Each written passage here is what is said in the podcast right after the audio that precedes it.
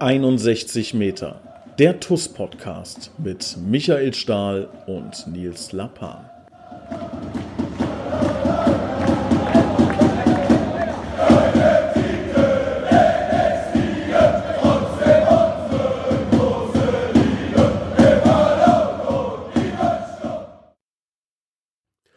Hallo und herzlich willkommen zu einer neuen Ausgabe 61 Meter, der Podcast rund um die TUS Koblenz. Und ich begrüße recht herzlich unseren Mittelfeldmotor, unseren Flitzer dann teilweise auch auf der rechten und linken Außenbahn. Ich begrüße recht herzlich Leon Waldminghaus. Leon, schön, dass du dabei bist. Ja, freut mich, dass ich hier sein darf. Ja, Leon, Folge 41, endlich bist du dabei. Ähm, wie so ein Rockstar, 700.000 Mal angefragt, immer abgesagt und jetzt haben wir es geschafft. Stimmt nee, einfach nicht, ne? Nicht. Ja, es stimmt nicht. Ich habe direkt zugesagt. Hättest du früher gefragt, hätte ich auch schon früher mitgemacht. Stimmt, das habe ich im letzten Podcast, äh, weiß ich, ob du den gehört hast, mit Johnny Mutante, habe ich dich ja, nämlich doch. lobend erwähnt. ähm, und es ist wirklich so, ne? Also immer wenn irgendwie was ansteht, wir brauchen irgendjemanden, der irgendwie ein Foto macht, Shooting, was auch immer, ähm, gibt es immer so drei, vier Kandidaten, die ich frage, weil ich einfach weiß, die sagen sofort zu und da stehst du auf der Liste sehr weit oben. Ja, weil ich es auch gerne mache für die Tours einfach, weil ich weiß, dass dahinter was Gutes steht und deswegen bin ich auch immer direkt am Start, sag ich mal. Ah, jetzt sind dir gerade 600.000 Herzen digital zugeflogen für diesen Satz. Erzähl, wo bist du gerade? Was machst du gerade? Ähm, ich bin gerade zu Hause. Ja, und äh, momentan mache ich eigentlich nur was für die Uni und die Läufe, die wir vom Trainerteam äh, vorgegeben bekommen. Uni heißt, du studierst jetzt, also mir hast du es gerade eben erzählt, vielleicht äh, den Hörern nochmal, du studierst seit diesem Wintersemester, nee, seit diesem Sommersemester, nee, seit wann? Erzähl es einfach. Ich studiere jetzt richtig seit dieser Woche eigentlich erst an der Universität Koblenz, Lehramt. Und wie ist das Gefühl als Student, wo du jetzt schon so ewig dabei bist?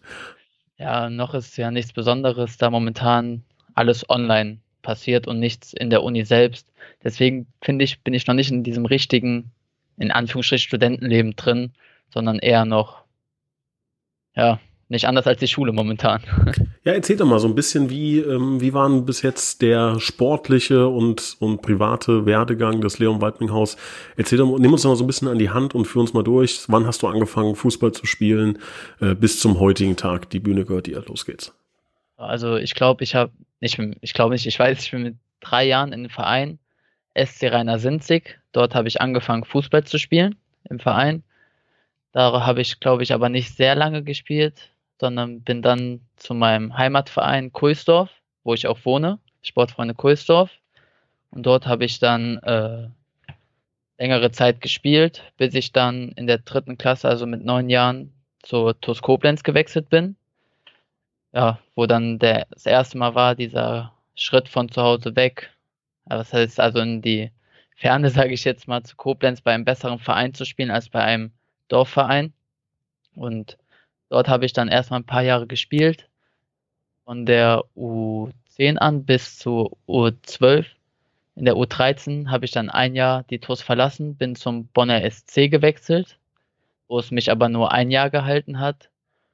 Daraufhin bin ich dann wieder zur TUS gekommen und seitdem spiele ich bei der TUS. Wie kann man sich das vorstellen? Irgendwie als, äh, wie alt warst du neun, als du zu TUS gekommen bist? Wie, wie kam da der Kontakt zustande? Hast du gesagt, du willst das? Dein Vater kam irgendwie ein Scout. Wie war damals der Prozess? Ich weiß es nicht mehr ganz genau, aber ich meine, ich habe halt gemerkt im Dorfverein, ich habe damals mit meinem besten Freund Marco Scherer zusammengespielt in Kulsdorf. Und wir waren halt mit Abstand die Besten, haben äh, in jeder Saison 40 Tore gemacht. Und dann war uns einfach langweilig und dann haben unsere Eltern sich halt mal ausgetauscht, wie das weitergehen kann. Und dann war halt der nächstbeste Verein, also der beste Verein hier im Umkreis, die TUS. Dann äh, haben wir uns zum Probetraining angemeldet, wir beide, aber an dem ich nicht teilnehmen konnte, weil ich einen Schlüsselbeinbruch hatte. Aber ich hatte Glück und wurde trotzdem angenommen, obwohl ich kein Probetraining gar nichts absolviert hatte. Was ist das, so das denn? Ich weiß auch nicht, aber so kam es dann zustande, dass wir dann beide zu TUS gewechselt, mein bester Freund und ich. Das war doch ein Formfehler bestimmt. Keine Ahnung, aber es hat gereicht. Muss ich nochmal genau, das werde ich mir die Akten nochmal anschauen. Wahrscheinlich ist sein Vertrag ungültig bei uns. Kannst schön Gehalt zurückzahlen. Das stimmt doch irgendwas nicht. Das ist ja, das ist ja spannend, ohne Probetraining aufgenommen zu werden. Naja gut, aber es hat ja manchmal dann auch ähm, positive ähm, Ergebnisse, wie man jetzt ähm, wunderbar sieht. Ähm, jetzt in der Mannschaft, ich glaube seit, man kann sagen, einem anderthalb Jahren wirklich absoluter Stammspieler. Ähm, wie hat sich das so entwickelt? Du warst dann in der, ähm, in der B-Jugend, in der A-Jugend, da hast du ja irgendwann gemerkt oder vielleicht auch schon beim Bonner SC, oh, ich kann, sagen wir mal, besser Fußball spielen als viele andere in meinem Alter. Wann war so der Moment, wo du gedacht hast, das könnte was werden, ich, ich probiere das jetzt mal wirklich? Also, wo natürlich hat man äh, schon immer versucht, der Beste zu sein, aber wo ich dann gemerkt habe, dass es äh, gut war, dass mein Ziel auch war, dann mal in die erste Mannschaft zu kommen, was immer eigentlich ja ein weit entfernter Schritt war, als man klein war. Da hat man immer aufgesehen, ist die Spiele gucken gegangen.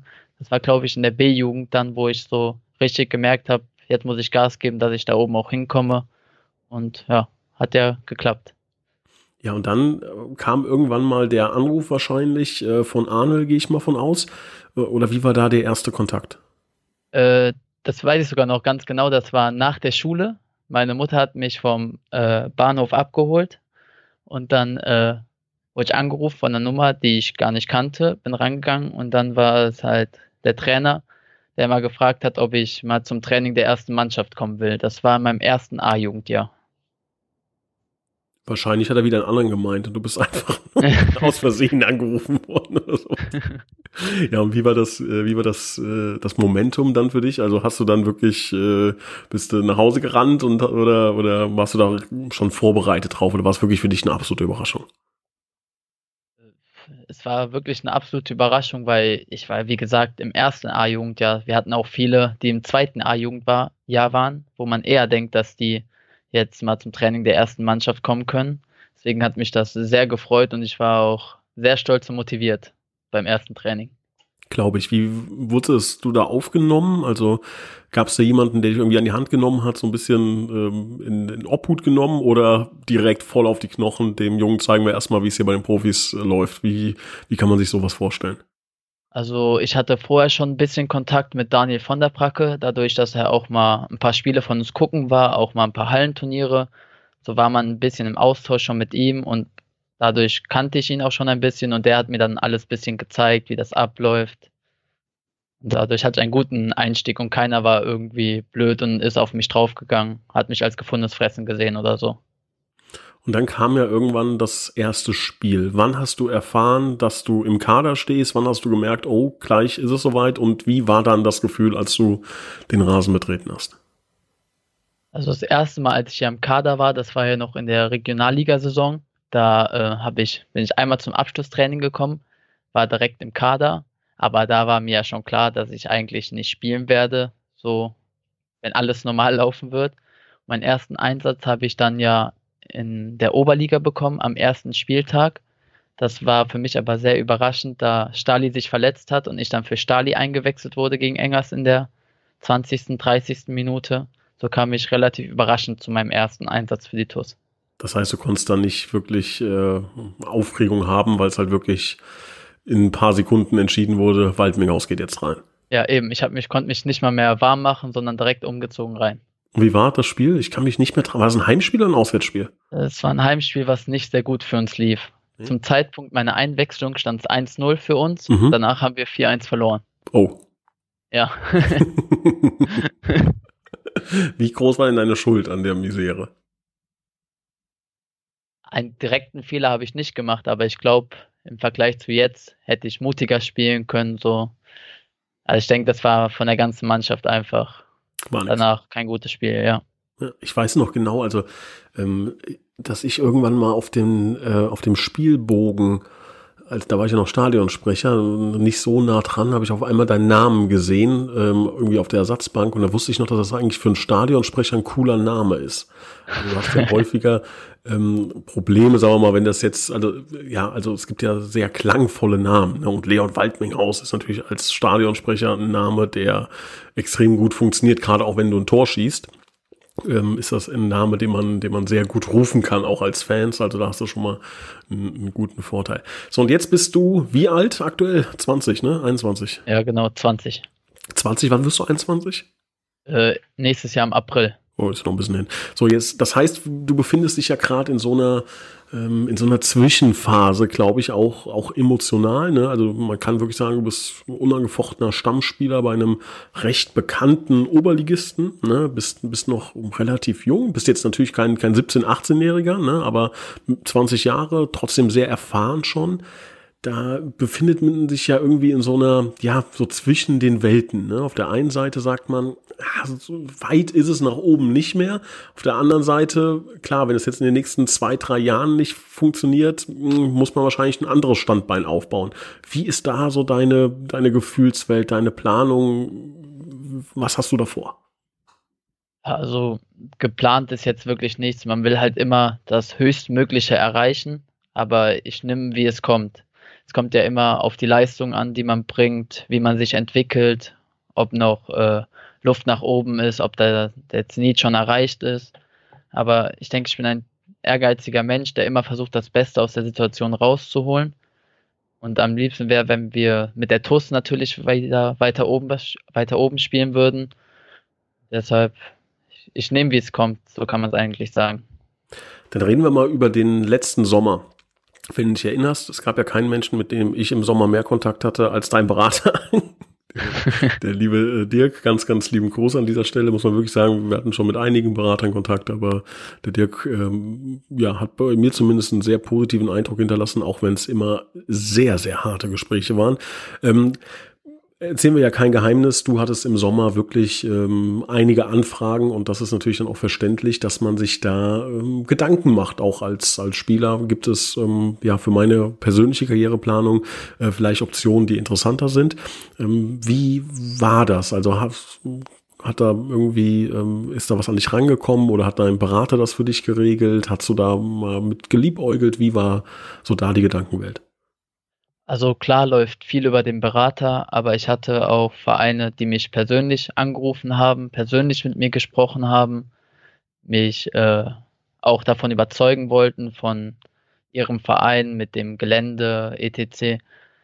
Aber das meiste lief wirklich eigentlich über den Berater und ist gar nicht so nah an mich rangegangen. Ja, also war übrigens ganz spannend für mich auch, ähm, war ja auch noch relativ frisch dann in dem, in dem Segment drin. Das war das erste Mal, dass ich wirklich so über einen längeren Zeitraum mit einem Berater Kontakt hatte. War, war hochspannend. Also die Personalie Leon Waldminghaus werde ich auch die nächsten 50 Jahre, glaube ich, nicht vergessen, weil das wirklich eine sehr intensive Zeit auch war und wir da wirklich ähm, sehr bemüht waren, dich zu halten. Da ging es äh, über sehr, sehr viele Gespräche. Letzten Endes ähm, hat mir auch Dirk dann so gesagt, triffst du die Entscheidung und die solltest du auch treffen und du hast dich dann für die TUS entschieden. Warum hast du das gemacht? Also das Mich. klang jetzt, warte mal, ich muss den Tonfall anders wählen, ja. Äh, nicht so, wie, wie konntest du das nur tun, sondern äh, wieso hast du dich äh, für uns entschieden? Erzähl uns von deinen tollen Gedanken. Also für ich erstmal muss ich sagen, ich fühle mich richtig wohl im Umfeld Koblenz, auch in der Mannschaft. Es gibt eigentlich keinen, mit dem ich mich nicht verstehe. Ich verstehe mich mit jedem gut aus dem Trainerteam, aus dem Vorstand, im Verein. Deswegen war das schon mal eigentlich der größte Pluspunkt für die TUS, dass ich mich wohlfühle und dass ich auch gespielt habe. Ich habe jedes Spiel gespielt. Ich hatte letztes Jahr die meisten Einsatzzeiten. Deswegen gab es für mich in dem ja keinen wirklichen Grund, aus Koblenz äh, wegzugehen. Und äh, die anderen Vereine haben mich jetzt auch nicht so überzeugt, dass ich es sagen hätte können, mit klarem Herzen so, es war die richtige Entscheidung, dass ich Koblenz verlasse. Das war einfach nicht gegeben und deswegen habe ich mich für die TUS entschieden. Jetzt hast du den Vertrag ähm, auf zwei Jahre ähm, verlängert oder um zwei Jahre verlängert im, im letzten Sommer. Ähm, muss natürlich auch klar dazu sagen, das haben wir auch bei der Vertragsverlängerung klar gesagt und das wiederhole ich auch jetzt nochmal, dass wir ähm, auch in den Verhandlungen gesagt haben, wenn es für dich Optionen gibt, die wirklich interessant sind, dann wollen und werden wir da keine Steine in den Weg legen. Das gilt aber auch für ähm, viele andere Spieler, bei denen wir das genauso handhaben würden, weil wir uns einfach auch natürlich freuen würden und das auch für uns ein Aus, eine Auszeichnung ist, wenn, wenn ein Spieler schafft, ähm, weiter oben sich zu entwickeln, eventuell sogar zu etablieren und dann auch so ein bisschen ähm, ja, Leuchtsignal für unsere Jugendarbeit sein kann. Das ähm, steht außer Frage. Ist natürlich jetzt aktuell wahrscheinlich eine schwierige Zeit. Ähm, hast du da noch Anfragen aktuell? Kommt da was rein oder ist das aufgrund von Corona ähm, aktuell sehr eingeschlafen? Ich denke mal, durch Corona und da die Saison ja noch nicht so weit fortgeschritten ist, ist das relativ ruhig momentan, sodass ich mich wirklich auf die TUS konzentrieren kann. Das ist doch schon mal gut. Wie siehst du die Saison bis jetzt? Neun Spiele, 13 Punkte, ein bisschen schwer reingekommen. Ähm, wie schätzt du den Saisonstart bis jetzt ein? Ich denke, natürlich hätten wir uns das alle gewünscht, dass der Saisonstart besser sein würde. Aber man muss auch sehen, wie sich das jetzt die letzten Spiele entwickelt hat. Jetzt hat sich das Team wirklich gefunden und auch in den letzten Spielen gezeigt, wozu es fähig ist, auch äh, mental in Lautern zum Beispiel. Wir haben äh, 90 Minuten gekämpft und wurden dann auch in der 90. Minute fast belohnt. Und denk, ich denke, wir sind als Team auf einem guten Weg, das weiter durchzuziehen die Saison über. Bevor wir so ein bisschen über deine persönliche Entwicklung auch als Spieler ähm, auf ganz vielen Positionen sprechen, muss ich an dieser Stelle nochmal ähm, kurz einhaken. Und zwar äh, bedanken wir uns recht herzlich bei Lotto Rheinland-Pfalz, einem ganz äh, treuen Partner von uns, der uns auch äh, jetzt wieder während der zweiten äh, Corona-Welle ähm, toll unterstützt. Vielen Dank an Lotto Rheinland-Pfalz. Und worüber wir sprechen, ist Bitburger, der ähm, Bitburger TUS-Moment der Woche. Wie du weißt, Bitburger auch ebenfalls ein ganz äh, toller und treuer Partner von uns ähm, hat mit uns ähm, ja, so eine kleine Rubrik entwickelt, der TUS ähm, Bittsburger Moment der Woche. Und zwar geht es dann immer um die letzte Woche. Und ich glaube, wir haben im Vorgespräch schon mal äh, kurz drüber gesprochen, äh, da kann es diese Woche, glaube ich, oder letzte Woche nur einen Moment geben. Ich überlasse dir die Bühne. Was ist dein Bitburger TUS-Moment der Woche? Also mein Bitburger TUS-Moment der Woche ist ganz klar der Geburtstag des Präsidenten. Und an der Stelle kann man ihm nur noch mal gratulieren. Alles Gute nachträglich. Ganz genau. Also lieber Christian, wenn du das hörst, ich weiß, du hörst es. Ähm, wir haben, oder ich habe äh, zumindest mit dir telefoniert, ich will es trotzdem nochmal auch hier sagen. Ähm, ich glaube, wir sind alle sehr, sehr glücklich. Ähm, ich glaube, man kann wirklich sagen, dass ähm, du den Verein seit deiner, ähm, ja, seit deiner Wahl sehr, sehr ähm, gut und ruhig und, und sachlich äh, führst. Und ähm, ich glaube, genau das für den Verein einfach elementar wichtig war. Und ähm, ja, ich glaube, da haben wir einen sehr, sehr guten Präsidenten und ähm, sind sehr, sehr froh, dass du da bist. Also auch das ist natürlich mein Bitburger Toastmoment der Woche. 40. Geburtstag unseres Präsidenten Christian Krei. So, Leon, wie gerade eben gesagt, ähm, du bist ja so ein bisschen der Tausendsasser bei uns, möchte ich mal sagen, äh, bei, im, im Verein, in der Mannschaft. Du kannst ja äh, so ziemlich jede Position spielen und spielst auch quasi alles. Wo wurdest du denn schon überall eingesetzt und wo fühlst du dich am wohlsten? Eingesetzt wurde ich jetzt äh, schon auf der rechten Verteidigerposition, auf der linken Verteidigerposition, auf der 6, auf der 8 und rechts und links außen im Mittelfeld.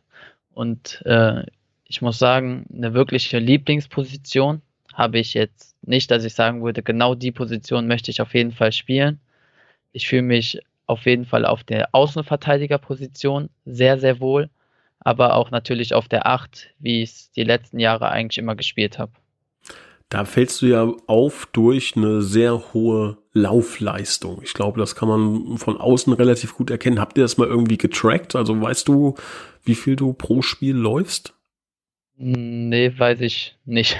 okay, aber es sieht auf jeden Fall so aus, als wäre es mit Sicherheit so in dem Bereich 11, 12 Kilometer, vielleicht sogar ein Tick mehr pro Spiel. Woran liegt das? Also, dass du so eine Pferdelunge hast? Wo, woher kommt das? Ich habe keine Ahnung. Mir ist auch erst aufgefallen, dass Leute mich darauf angesprochen haben, dass ich so viel laufe, halt in der ersten Mannschaft. Vorher war mir das gar nicht bewusst. Und ich denke einfach, das macht das Training aus, einfach. Ja, ja, gut, kann sein. Ne? Das, ähm, jetzt, aber gut, ich glaube auch, das ist ein bisschen, ein bisschen Veranlagung logischerweise. Ne? Also ja. wenn ich, wenn ich sehe, dein, dein Vater auf der Tribüne, der geht natürlich auch ordentlich ab. Der hat auch ordentlich Kondition, so wie der da, wie der da äh, feuert. Ähm, deine Familie ist sowieso so, kann man sagen, die sind schon tuss verrückt, ne? Ja, schon. Sind ja auch seit elf Jahren mittlerweile alle TUS-Mitglieder. Sehr gut. Also geben da ordentlich Gas und auch ich weiß auch nicht, ob ich mal deinen Vater irgendwie bei einem Spiel nicht gesehen habe. Ich glaube, der ist immer dabei, ne? Ja, die sind eigentlich meine Eltern und meine Schwester und ihr Freund sind eigentlich immer dabei, außer wenn sie halt im Urlaub sind. Dann haben sie schon mal ein, zwei Spiele verpasst, aber sonst ist jedes Heim- und Auswärtsspiel für sie Pflicht. Dein Vater, dein Vater war schon, der äh, Freund deiner Schwester ist der mit der Kappe, ne? Genau, der Moritz hat immer eine Kappe auf. Ja, ja, auch, sagen wir mal, äh, emotional unterwegs, ne? Während, während so eines Fußballspiels. Ja, er ja. fiebert immer kräftig mit. lieben Gruß an dieser Stelle. Ja, ich, ich erinnere mich da. Ja. Ähm, ja, Leon, jetzt ist es so, dass aktuell die Saison ähm, wieder unterbrochen ist. Wir hatten das ja in der letzten Saison schon mal und da gab es dann den Saisonabbruch. Ähm, wie nimmt man das als Spieler so auf? Also man war jetzt ein bisschen im Flow drin, hat jetzt die letzten zwei Spiele auch gewonnen. Ähm, da will man natürlich Fußball spielen. Ja, wie ist das mental zu verarbeiten, so eine Nummer? Ja, man kann halt eh nichts an der Sache ändern. Man muss leider akzeptieren, wie es ist. Natürlich hätten wir als Mannschaft gern weitergespielt, gerade bei dem Aufwärtstrend, den wir hatten. Aber ich denke, wir werden uns alle genug fit halten, sodass wir direkt wieder angreifen können, wenn es losgeht. Wo sitzt du in der Kabine? Wer sitzt da neben dir? Äh, rechts neben mir sitzt äh, Christian Meinert. Mhm. Links neben mir sitzt Patcher. Vucic. Genau, ja. Hm. Wer, verrate uns mal so ein paar Insights. Die Jungs hören ja sowieso nicht zu. Ja, wer ist denn, was würdest du sagen, wer ist denn der unordentlichste in der Kabine? Wer hat denn immer sein Zeug da rumfliegen und neigt oh. dazu, negativ aufzufallen? Also der unordentlichste, das ist schwer zu sagen, aber Daniel von der Bracke lässt gern mal seine Kaffeetassen stehen. Hm. Oh, der trinkt viel Kaffee, ne? Oh, sehr viel. Ich glaube, es gibt keinen, der annähernd so viel trinkt wie er bei der TUS. Ja, ich trinke auch viel, glaube ich, aber wenn immer wenn ich an der Kaffeemaschine stehe, ist zumindest ist Daniel von der Bracke entweder im Raum drin oder geht gerade raus. Also der hat schon einen guten, guten Level, glaube ich, da. Ja, der lässt sich auch gern mal bei sich im Fach stehen oder auf dem Tisch. Mhm. Ja.